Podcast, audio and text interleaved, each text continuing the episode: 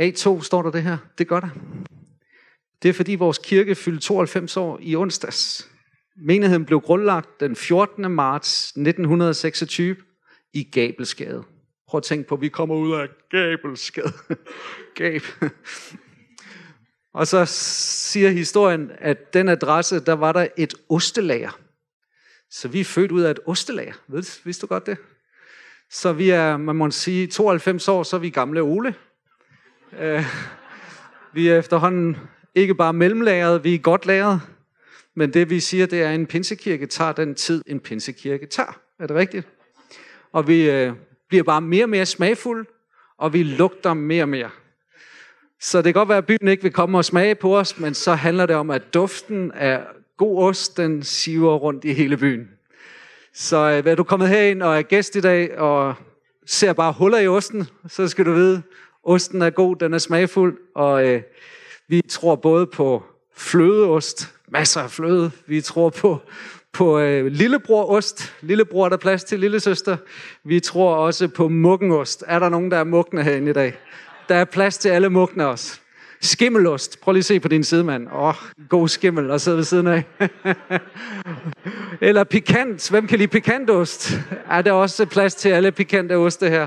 For ikke at sige Philadelphia, det betyder jo på græsk broderkærlighed, søskende kærlighed. Der er plads til alle slags ost, og det bedste for kirken, det er, den forhøvel, fordi så bliver vi delt og spredt ud i byen. Amen. Så øh, det er så godt. Budumt. Ellers så var det en bedegruppe, der i 1916, det vil sige for 102 år siden, begyndte at bede. Og det blev til to bedegrupper, som bad, og jeg forestiller mig, at det, der var sket i den bedegruppe, det var, at man læste Apostlenes Gerninger, og læste om den første kirke, og tænkte, det er ikke det, vi oplever. Og så begyndte de at bede. De bad om Helligånden. Mere erfaring af Helligånden. Og for 102 år siden var der sådan nogle to bedegrupper i vores by. Og efter 10 års bøn, så kom grundlæggelsen af den første kirke med en norsk præst, der var 12 medlemmer. Kender I en bevægelse for et par tusind år siden, der startede med 12? En grundlægger, som ikke var fra Norge. Men øh, det var ham her. Så derfor er det også, at vi nogle gange siger halleluja. Og ikke bare så, der, der er mange norske præster, der har været i gang, før også svenske. Så vi bærer over med nordmænd og svensker her på en helt særlig måde. Er det ikke rigtigt, Pierre? Er der flere? Sigrun? Der er forskellige her, som vi bare på en særlig måde sætter pris på. Jeg så lige det her gamle menighedsblad. Der var en, der sendte det i går. Jeg ved ikke hvorfor. Men øh, her er vi en otte år tilbage, vil jeg tro, 6-8 år siden, hvor øh, vi talte om A2 som den drøm, der driver os. Og øh, det er en drøm, som vi formulerede forholdsvis kort tid efter, vi kom som præstepar. Vi opdagede hurtigt, at det handlede ikke om for os at opfinde en vision, men at opdage, hvad er visionen for den her kirke? Og den her kirke har altid været drevet af det her råb til tilbage til, nu sagde jeg det, vi mener faktisk frem til urkristendom. Vi vil frem til det, Gud havde tænkt. Og det gør vi ikke ved at sidde, se mod øst til København for at blive inspireret, eller mod vest til USA. Vi ser tilbage på Apostlenes Gerninger 2, og så læser vi om den første kirke, og så ser vi, hvad Gud har tænkt, hvilken drøm Gud havde for kirken. Og det er den drøm, der driver os. Og så formulerede vi de her sætninger. Vi drømmer om at være en A2-kirke, som planter åbne fællesskaber, der ligner den første kirke, som den er beskrevet i Apostlenes Gerninger 2, og som er i bevægelse for, at Jesus kan møde mennesker og behov i byen. Det er den drøm, tror vi, der driver Kristus til at udruste og udgyde sin ånd over alle kristne i vores by, over alle kristne kirker, sammenhæng, fordi han ønsker og nå mennesker og behov i byen. Og vi vil være sådan en A2-kirke. Vil vi ikke det? Det har vi i hvert fald altid haft i os i de her 92 år, at det er grundråbet, skriget, behovet. Ser vi Apostlenes Gerninger 2, så er det selvfølgelig helt tilfældigt. Det lige kommer ud nu som 5 F'er, men, men vers 1, så er det tydeligt at se. Der står, da pinsedagen kom, var de alle forsamlet. Det er en del af vores vision en dag at blive forsamlet alle sammen. Det er jo et helt mirakel. Her var det 120, der var forsamlet, og de har været i bøn i 10 dage. De vidste ikke, hvor længe de skulle være i bøn, men Jesus havde bare sagt, vent, vent, vent, vent, vent. på kraften fra det høje. I kan ikke være kirke, før I modtager kraften. Og derfor var der en forbøn. Det var et bønnemøde, som oplevede den første pinse. Og fra vers 2 til 13, så står der om, at pludselig lød, der er en meget høj lyd af en mægtig vind. Og så kom der tunger som er ild, og heldigvis var der 120 tunger, for der står, de satte sig og fordelte sig på hvad alle, og alle blev fyldt med Helligånden. Og så skete der overnaturlige ting. Pludselig begyndte de at tale et sprog, de ikke selv havde lært, og der var jøder fra hele verden, som hørte deres dialekt. Gud lovprist på deres dialekt. Og du kan sige, det er da fantastisk, det oplever vi ikke meget af. Jeg kan huske, vi havde en onsdag aften, profetisk aften, hvor Anders Ove var her, og han står og beder for en, og inden han beder, så taler han i tunger, som vi kalder det, det her bøndesprog, som Helligånden vil give os. Og af en eller anden grund, så Christian Wingborg, der sidder hernede, han kom og, og prikkede mig på skulderen og ville sige noget. Og jeg blev ved med at sige, sådan lige at skubbe det lidt væk, fordi Anders var i gang med at bede. Så, så kom han, og så sagde han, nej, jeg vil godt lige sige det nu. Og så fik Christian mikrofonen, så sagde han, jeg kan romansk. Og det Anders Ovas sagde på hans helligåndssprog, det var nøjagtigt det på romansk, han bagefter sagde på dansk, da han bad. Og så blev det sådan en lille oplevelse, faktisk lige den aften havde jeg en ung pige med til den samling, fordi hun havde svært ved at gribe om det der med tungetal. Og øh, hun forstod bagefter, at det her, det er noget overnaturligt. Det virkede bare så naturligt, synes hun. Og det er jo det fantastiske. Vi er en kirke, som kan synes at være så naturligt. Det kan næsten ligne en hvilken som helst forening, eller klub, eller fællesskab, men det er så overnaturligt, fordi i Kristus, så mødes det himmelske og det jordiske, lige i ham, hvor menigheden er sat. Så du kan sagtens se på menigheden ud fra et værtsligt jordisk perspektiv og tænke, det er jo bare en forening, det er jo bare en organisation, det er en frivillig organisation, det er jo piece of cake, men nej, der er en dimension af Guds kraft, af Guds kærlighed, af ånd og liv, som er så fantastisk, at vi kun kan beskrive det med himmel på jord. Det er en forsmag på det himmelske, ved du godt det? Det er kaldet til os at være Jesu brud. Og så kommer forkyndelsen af Peter, øh, der står, han trådte frem sammen med de 12, og så råbte han. Det kan jeg godt lide. Han råbte, så mange tusind kunne høre det. Han har virkelig haft noget af en stemme. Og så efter hans prædiken, så kalder han til frelse. Og det ønsker vi altid at gøre i vores kirke. Vi gør det til vores gudstjenester så ofte, som vi husker det. Hvis vi misser det, så kan vi godt finde på lige her foran at minde hinanden om det. Åh, oh, der er en, der skal lige gå op nu og sige, er der nogen i dag, som ønsker at sige ja til Jesus? Så beder vi en bøn med jer. Vi gør det til Grande, til de unges gudstjeneste. Vi gør det i grupper, gerne i grupper. Vi gør det ind i menighedsrådet. Er der nogen her i dag, som ikke kender Jesus, så må I omvende jer. Og, og vi gør det hele tiden. Vi gør det konsekvent, fordi det er det, det handler om. Vi er en kirke, der ønsker at formidle frelse, og så er der fællesskabet, som beskrives, som jeg gerne vil se lidt mere på. For den sætning, som ramte mig i forhold til i dag, det er den sidste i den her det her kapitel om at være en A2-kirke. Der står, og Herren får hver dag nogen til, som blev frelst. Kan vi ikke lige sige det sammen? 1, 2, 3. Og Herren føjede hver dag nogen til, som blev frelst. Det ord har været i mig hele den her uge. Og Herren føjede hver dag nogen til, som blev frelst. Først og fremmest så har det slået mig. Vi ved jo alle sammen godt, der står nemlig i en gamle oversættelse, der kommer det lidt tydeligere frem, som lod sig frelse, at der er ikke nogen af os, der kan frelse os selv. Vi ved jo godt, det er Jesus, der skal frelse os. Amen. Men der står her, at han er ikke færdig ved, at han frelser. Han er først færdig, når han har fået os til. Så vi bliver frelst til at leve i fællesskab med Jesus. Men Jesus kommer og føjer os til læmet, for at vi skal være i fællesskab med en kirke. Og det kræver lige så meget, tror jeg, af Jesus, at føje os til, hvor mange af jer kender ikke kirkeløse kristne, som vel er frelst, men de er aldrig blevet medlem af en kirke. Og det er der 27 gode grunde til. Jeg er blevet slået, jeg er blevet ramt, prøv at se her, jeg har et sår der, en tatovering der, det skyldes det og det og det og det. Og så lever man som det, Bibelen ingen steder giver eksempler på, nemlig isoleret kristne. Alle kristne blev set ind i et gudsfolk, ind i en kirke, og derfor er det, vi nogle gange har brug for at bare sige, Jesus, hjælp os, så vi ser mennesker blive frelst, men også så vi ser dem blive føjet til. Er du ikke føjet til et lame, så er du selvfølgelig varmt velkommen her. Er det her ikke stedet for dig, men du kan finde et andet åndeligt hjem, så skynd dig at gøre det. Men der var en føjen til. Og Kristus, han ønsker ikke kun at frelse dig, men han ønsker at føje dig til et lame. Det vil han gøre. Og en anden ting, det her ord, det ramte mig med, det er, der står, og Herren føjede nogen til, som blev frelst, i slutningen af et kapitel, som handler om kirken. Så der står en lang beskrivelse af den første menighed, og så står der, og Jesus var i gang. Han var aktiv. Bag kulissen. Jeg ved ikke, om du har tænkt over det, når du læser Apostlenes Gerninger.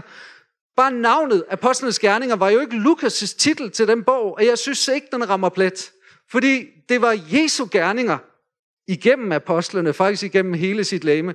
Han siger her i vers 1, i min første bog, det var i Lukas evangeliet, Theophilus, fortalte jeg dig om alt det, som Jesus gjorde og lærte fra begyndelsen lige til den dag, han blev taget op til himlen.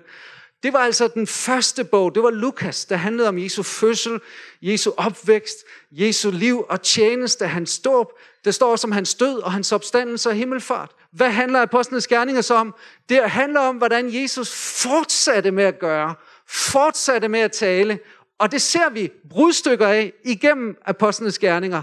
For eksempel, da Stefanus, lægmanden, holder den længste prædiken, der overhovedet findes i hele apostlenes gerninger. Han afslører som diakon at have et enormt bibeloverblik. Og der står på et tidspunkt, så burde han øh, som respons egentlig bare have fået en medalje, synes jeg, når man læser hans prædiken, men han får i stedet for stenkast, og de begynder at stene ham. Og der står, at fuld af helligånden, så stiger Stefanus mod himlen, og han så Guds herlighed, og Jesus stående ved Guds højre side. Så nu ser Stefanus lige ind i himlen, og han ser Jesus. Han er ikke faldet i søvn, han er ikke gået på pension, men Jesus er optaget af sin kirke og sine tjenere, hvor de er og hvad de gør, og han virker igennem dem. Og han står op, og jeg tror, Jesus har rejst sig, fordi der står at han tog sæde ved faderens højre hånd, men nu rejser han sig og siger, That's my man! Det er min, ham der. Og jeg tror, han står og hæpper på Stefanus, og jeg tror, han begynder at åbne armene, for lige efter der, så sover Stefanus stille ind, og Jesus tager imod ham i det himmelske. Og der står om Paulus, som var terrorist, og som havede den første kirke. Hvordan blev terroristen til evangelisten? Det skete ikke ved noget andet end Jesu magt og kraft. Pludselig et stærkt lys vælter ham af hesten. Han er på vej til at forfølge nye trone, føre dem i fængsel, udrydde de kristne. Men hvad står der så? Han bliver væltet af hesten og hører en høj røst, som siger, Saul, Saul, hvorfor forfølger du mig? Hvem var det, han forfulgte? Han forfulgte kirken, men Jesus er et med sin kirke. Jesus er aktiv i den lokale kirke. Jesus er optaget af den lokale kirke, og det er det, jeg synes, der er så vigtigt, vi ser som en A2-kirke. Der står, at de blev der i Ikonium længe, øh, i lang tid og forkyndte frimodigt i tillid til Herren, som bekræftede ordet om sin nåde ved de tegn og under, der skete ved deres hænder. Så selv miraklerne i apostlenes gerninger, man kan sige, hold op, der sker noget ved Peters hænder. Selv hans skygge, folk kommer til øh, for erfaringer af, af helbredelse og overnaturlige mirakler, men i virkeligheden er det Jesus, som virker. Det er Jesus, som er i gang.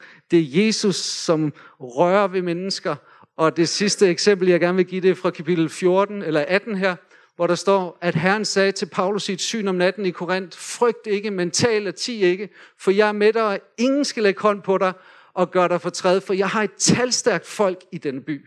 Og så boede Paulus der i halvandet år og underviste om Guds ord i blandt dem. Hvad er det, Paulus han oplever? Han oplever pludselig at se, at det ikke bare er Paulus, der er i Korinth for at plante en kirke, men Jesus er gået foran. Jesus er i gang i byen, og Jesus kommer om natten til Paulus og siger, Paulus, jeg har altså flere hundrede, ja tusinder i Korinth. Det kan godt være, at du ser den lille flok på 20, der er kommet til tro, men jeg er i gang med noget, og det gør, at Paulus bliver der, og Paulus går i gang med det, der er hans mission. Og jeg har bare lyst til at sige, kære menighed, det jeg mærker i vores fællesskab, det er, at Jesus er aktiv Jesus frelser, Jesus får jer til. Han arbejder på dine naboer, han arbejder på dine kollegaer, han arbejder på din vej, han arbejder i dit lokalområde, han arbejder i din bydel, han arbejder rundt omkring i Aalborg. Hvorfor? Fordi han er optaget af frelse, opsøger frelse, det fortabte. Og hvis du er her i dag og ikke kender Jesus, så skal du vide, grunden til, at du er her, det er altså fordi Jesus, han kalder på dig, Jesus drager på dig. Og det er den vision, som vi har som kirke, at opdage, hvad Jesus er i gang med i vores by, og så gøre det, han gør.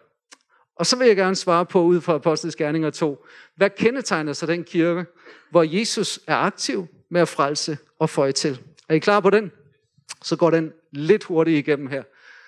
Da de hørte det, stak det dem i hjertet, og de spurgte Peter og de andre poste, hvad skal vi gøre, brødre? Forkyndelsen var helt central i den første kirke. Der var plads til prædiken. Og jeg er glad for, at der altid er plads til, plads til prædiken her i kirken. Vi tror på lovsang, vi tror på bøn, vi tror på det hele. Men forkyndelsen af Kristus skal stå klart, som den gjorde på pinsedag. Peter udnyttede chancen, trådte frem, og så begyndte han at forklare fænomenerne. Han forklarede de overnaturlige fænomener. Og så refererede han til flere gammeltestamentlige skrifter i Jols bog og Salmernes bog, og så talte han om Jesus. Og venner, vi tror på kraften i prædikens storskab. Vi kommer aldrig til at holde op med at prædike helt enkelt. Vi kommer aldrig til at holde op med at stå med Bibelen og udlægge skriften, fordi vi tror, det er Guds kraft til frelse. Og vi tror på, at Jesus er aktiv der, hvor hans navn forkyndes, og hans person æres. Og læg mærke til Peters prædiken, der står, han talte om, hvorfor han var herre og frelser, hvorfor han skulle dø. Der står om hans himmelfart, der står om, hvordan Gud havde gjort ham til Kristus og Herren. Det hele handlede om Jesus. Og vi er en kirke, hvor prædiken skal handle om Jesus. Og når vi går ind i Gamle Testamentet, så ser vi Jesus på hver en side. Og vi er optaget af Jesus, og vi prædiker Kristus. Og det er Jesus, vi vil pege hen på og hen til. Det er Jesus. Og det er det også i dit personlige vidnesbyrd, din personlige troshistorie, når Helligånden kommer over jer, skal I få kraft, og I skal være mine vidner. Det galt dem alle sammen. Og vi tror på kraften i din personlige troshistorie, at du skal fortælle den, og den skal have plads. Så det bygger på Guds ord, og så må det gerne være stikkende tale. Det må godt stikke i hjertet. Det tror vi på, det gør. Det næste, det er, at frelseskaldet, det er klart i en A2-kirke. Prøv at mærke til, at Peter han svarede dem meget tydeligt. Omvend jer. Lad jer døbe i Jesu navn til jeres søndersforladelse, så skal I få Helligånden som gave. Det er hele pinsepakken. Vi er en kirke, som ikke bare siger, tro på Jesus, punktum. Nej, vi siger, tro, følges af omvendelse. Omvendelse betyder, ændre dit sindelag. Vend den anden vej. Nu har du været optaget af dig selv, dit eget liv. Nu er du optaget af Kristus og følge ham. Det betyder, at du lever ikke længere, som du gjorde før. Nu lever du, som Jesus levede. Og så lader du dig døbe.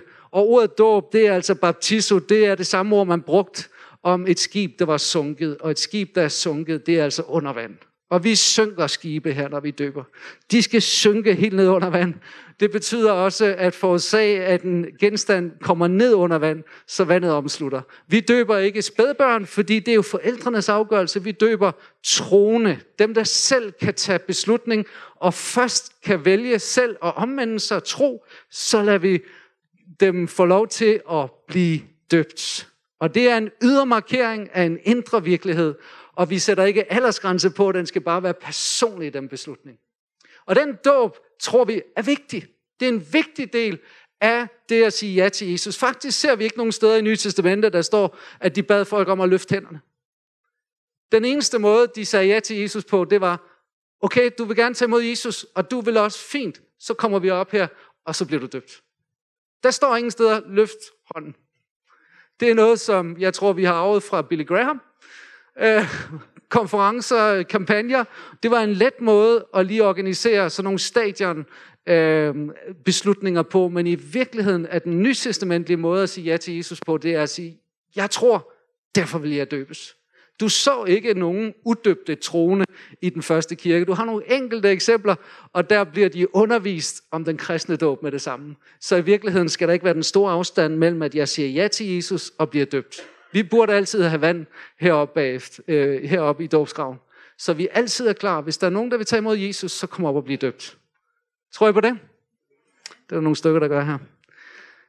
Det er en afgørende side af det, og så siger vi, når du har oplevet det, så modtager du syndernes forladelse, og så får du Helligånden, ikke som en præstationsfortjenestesgave, men som en gave. Helligånden er for alle troende. Alle kan få Helligånden. Har du ikke oplevet Helligåndens dimension i dit liv, så du har mærket, at han er der i dig? Har du ikke oplevet det med tungetale, oplevet at Helligånden taler til dig, vil lede dig? Har du ikke oplevet hans øh, forskellige øh, livgivende øh, inspirationer i dit liv, så når du åbner Bibelen, så begynder teksterne at springe ud og blive levende. Har du ikke oplevet det, så skal du vide, at Jesus vil give dig Helligånden som gave. Han vil fylde dig med sin ånd, han vil døbe dig med sin ånd, og han vil give dig liv inden i dig. Så tror jeg også på, at A2-kirker, de tør at sige, Jesus er for alle. For der står videre, for løftet gælder jer og jeres børn, og alle dem i det fjerne, som Herren vor Gud vil kalde på. Så det kan godt være, at du er kommet til tro, og du tænker, det er nok ikke for mine børn eller børnebørn. Jo, løftet gælder alle. Også dine børn. Dig og hele dit hus, og hele din slægt. Du skal opleve det, men også alle dem, der er tæt på, alle dem, der er langt væk, som Herren var Gud vil kalde på. Vi er ikke bare en monokulturkirke, vi er en multikulturkirke. Øhm, den første kirke talte dialekter til 10 forskellige sproggrupper, og venner, vi vil opleve den her kirke vokse i forskellige internationale kulturer, og det skal vi, fordi det er der, vi kommer til at ligne himlen. Vi er en kirke for alle aldersgrupper. Vi er en kirke for mænd og for kvinder, for rige, for fattige. Vi er en kirke for albergenser og indfødte. Vi er en kirke for os, der er kommet til senere i livet. Vi er en kirke for alle. Kan I sige amen til det? Amen. Så tror vi også på, at vi bliver født til at være Guds børn i den nye fødsel, men disciple er noget, vi gør os til. Og der står videre, og med mange andre ord, og hvor jeg er glad for det, fordi nogen kunne tænke, at det er bibelsk at holde så kort en prædiken, som den vi læser om, Peter han holdt her. Men jeg er glad for den sætning her, han blev ved. Jeg tror, den tog en time, den prædiken Peter holdt der. Med mange andre ord vidnede Peter, og formanede dem og sagde, lad jer frelse for denne forkvaklede slægt. Hvad er det, han siger? The message siger, get out of this sick and stupid culture. Han siger, hør her, den måde, du har levet på indtil nu, er ikke den måde, Kristus ønsker, du skal leve på. Der er noget, du skal lære. Der er nogle nye vaner. Der er en ny livsstil, nogle nye værdier. Der er en ny form, du skal leve. Og nu skal du bare komme ind i vores fællesskab, så skal vi være med til at lære dig op i det. For bare det at være i sådan en familie, som er en A2-kirke, hvor Helligånden er aktiv, og hvor Guds ord er i centrum, i det fællesskab, så er der en disciplegørelse. Og det er det, vi tror på, at du kommer ind i fællesskabet, og så vokser du, og du forvandles, og du er ikke den samme, som du var, da du startede i fællesskabet. År for år forandres du. Så står der videre, at sådan en A2-kirke er optaget af nogle ting. Der står, de tog imod hans ord, eller de, som tog imod hans ord, blev døbt, og den dag blev der fået næsten 3.000 mennesker til. Så en kirke, som er fuld af A2 drøm og vision, er hele tiden optaget af at vinde nye mennesker. Tænk, hvis jeg sagde næste søndag, i dag mødes vi i Gigantium, fordi vi kommer til at se 5.000 mennesker til en særlig samling. Og så afvikler vi den samling, og så står der 3.000 i kø hen ved Karsten og ved til medlemscentrum og de vil gerne døbes. Forestil jer lige, hvad de gennemlevede på Pinsedag. Den første kirke på 120 medlemmer. Jeg tror, Peter måtte stå op og sige, hey, alle jer 120, der var her sidste søndag, I er lige blevet præster. Alle sammen. I skal lede 10 grupper hver, for ellers så kan vi slet ikke styre det her. Så hvem vil melde sig til, til at lede 10 grupper i den uge, der kommer her? 3.000 skulle de inkludere, og så står der endda, at der blev dagligt fået nogen til, som lod sig frelse. Så Jesus blev ved med at velsigne med nye i fællesskabet. Men det var ikke dem, der løb efter de nye i troen. Der står, de nye i troen løb efter fællesskabet. For der står, de holdt fast ved apostlenes lære og fællesskabet. Ved brødets brydelse og ved bønderne. Og det fællesskab, det vil jeg være en del af. Vil du også det? Ordet hold fast ved, det betyder at blive ved ufortrødent, at insistere, at forblive tæt på, at kræve, øh, eller det kræver investering og forpligtelse. Så det er et ord, der råber rytmer, rutiner, prioriteter. Det her det er noget, jeg vil. Jeg er ikke lasse færre med det her. Det er lige så vigtigt, som det er at stå op og vaske mig om morgenen eller gå i bad. Lige så vigtigt, som det er at holde øje med, om jeg skal have rent tøj på. Så er det vigtigt for mig at være optaget af det her med apostlernes lære, fællesskabet, brødets brydelse og bønderne. Så markant vigtigt er det for os, at vi kalder det for vores DNA her i kirken. Vi siger, Jesus-fællesskabet er optaget af at forstå Jesu ord så meget, så vi kan leve det, og forkynde Jesu død i nadvånd, og forløse Jesu kraft i bønden. Faktisk så markant en DNA skal det være i vores menighed, at når vi siger, hvad er A2-DNA'en? Jamen det er jo, når vi mødes, om det så er til hyggekaffe hjemme med nogen, så er det naturligt, at vi måske lige citerer et vers. At vi lige leder en bøn. Det er naturligt, hvis vi er ude og bowle en aften, eller ude på restaurant, vi lige siger, skal vi ikke lige bede sammen? Det er et kendetegn. De holdt fast ved bønnen. De holdt fast ved brødsbrydelsen. De holdt fast ved Bibelens ord. De holdt fast ved apostlenes lære. Venner, vi bygger ikke vores tro bare på følelser. Vi bygger den på lære. Ordet lære betyder også doktriner. Apostlerne underviste i Guds ord. Underviste i, hvem Jesus var. Hvordan man skulle leve det troende liv. Og lige der skal vi have vores forbillede. så står der videre, at hver en blev grebet af frygt, og der skete mange under og tegn ved apostlene. Og når du så læser apostlenes gerninger, så skete der 40 mirakler, men de 39 af dem skete uden for kirken. Har du tænkt over det? Vi er så optaget af at vurdere, hvad sker der her de næste 20 minutter her fremme foran, og lad os få mere mirakel, flere helbredelser her.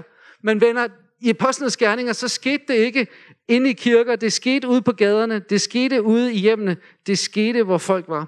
Og der kommer en år på engelsk, en ærefrygt over mennesker, når de ser Guds kraft virke i fællesskabet. Så står der, men alle de troende var sammen, og de var fælles om alt. De solgte deres ejendom og ejendele og delte ud til enhver efter behov. Kære venner, når jeg siger A2 kirke, så tænker jeg på det mest forpligtende fællesskab, som du kan finde under solen. De var så tæt på hinanden. Dagligt mødtes de, står der videre. De kom hver dag sammen. Så de knuppede skuldre og delte hjerte i en grad, så de hørte om hinandens behov, hørte om hinandens kriser, hørte om hinandens svaghed, og de kunne ikke lade være med at blande sig i hinandens liv og sige, jeg kan ikke leve med, at vi sidder sammen her i gruppe, jeg kan ikke leve med, at du mangler, og jeg har.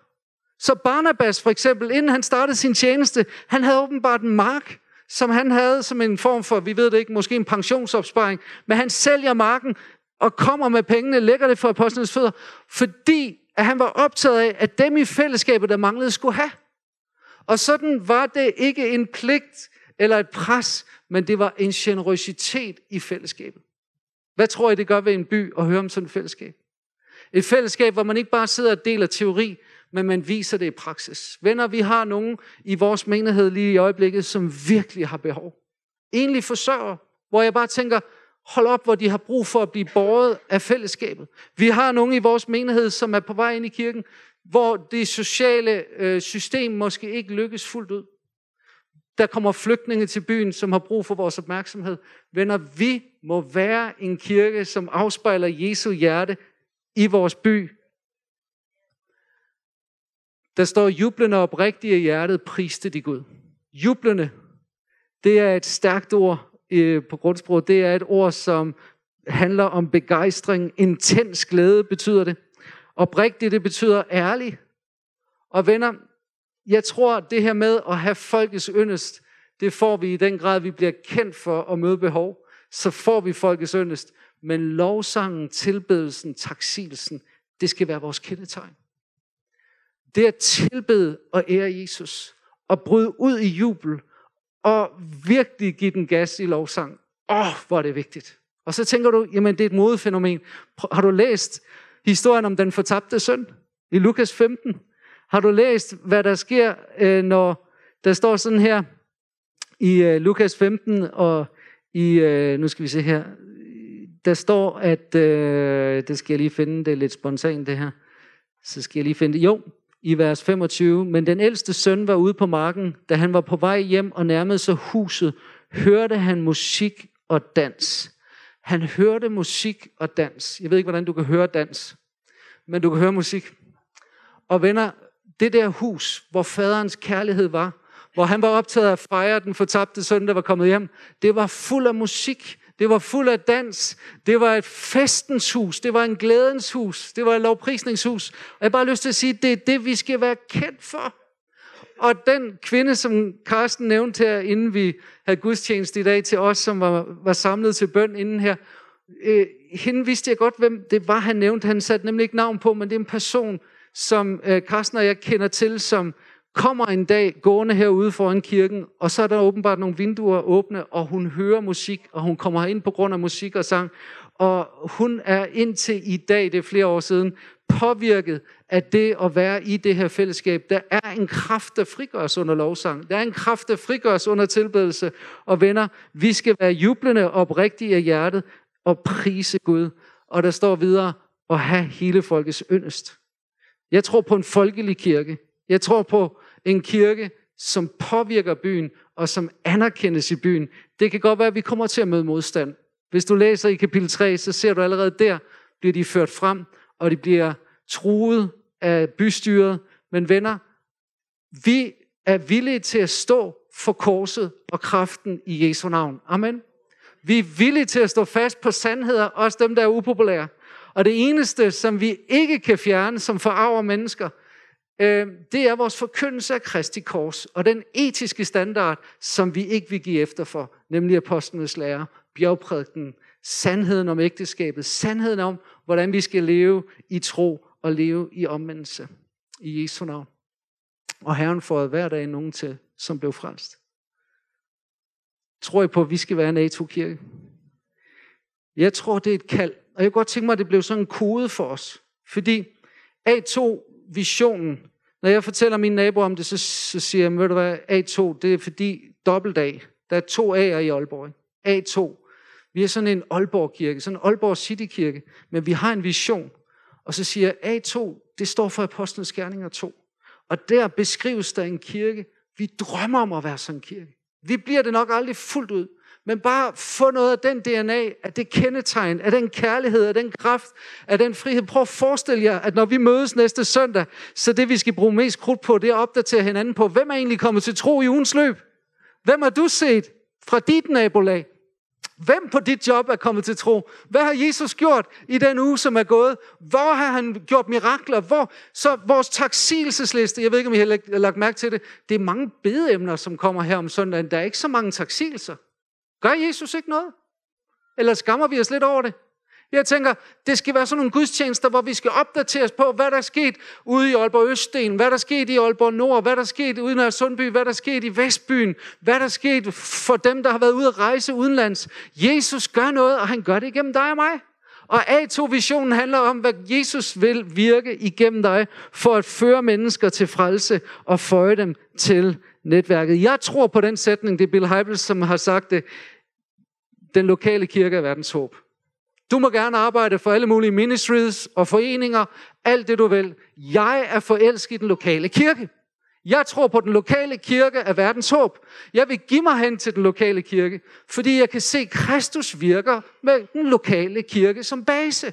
Det er den lokale kirke, som han kommer for at hente. Det er den lokale kirke, han gav sig hen for. Og jeg tror på den lokale kirke. Jeg tror ikke bare på vores, jeg tror på alle dem, der er her i byen. Og jeg tror ikke, han kommer for at hente et harem, han kommer for at hente en brud, og vi er et. Men den udtrykker sig i en lokal kirke, som den første kirke i Jerusalem. Nu er vi i Aalborg, og Jesus har en plan for dig her i menigheden. Jeg har lyst til at spørge dig, er du frelst? Hvis du er frelst, så er du ifølge A2, Apostlenes Gerninger 2, så har du omvendt dig, og så har du lavet dig døbe, så du har oplevet søndernes forladelse. Har du oplevet alt det? Har du sagt, ja Jesus, er du blevet døbt? Hvis ikke du er blevet døbt, så bliv det i dag. Du kan nå det i aften. Ellers så gør vi det næste søndag. Har du fået Helligånden som gave? Ellers så få ham her i dag. Han koster dig ikke andet end hele dit liv, at du er villig til at give dig over til ham. Og leve som efterfølger af Jesus. Så har jeg lyst til at spørge, er du fået til lægemet? Er du fået til den lokale kirke? Hvis du er, så er du en af dem, som siger, jeg holder fast ved Bibelens ord undervisning. Jeg læser Guds ord. Jeg hører undervisning. Jeg hører prædiken. Jeg kommer om søndagen. Jeg kommer i gruppe. Jeg holder fast i fællesskabet. Jeg holder fast i brødsbrydelsen. Jeg holder fast i nadveren. Jeg kan ikke lade være. Jeg holder fast ved bønden. Jeg må have det. Du holder fast. Der er ikke nogen, som du er ikke afhængig af, der er nogen, der holder fast i dig. Før du er medlem, så har du sagt, jeg vil være committed. Jeg vil give mig hen. Jeg vil have rytmer og rutiner i mit liv, hvor jeg har berøringspunkter med Guds familie ugen igennem. Og med mange andre ord, formanede han dem. Men nu sluttede han.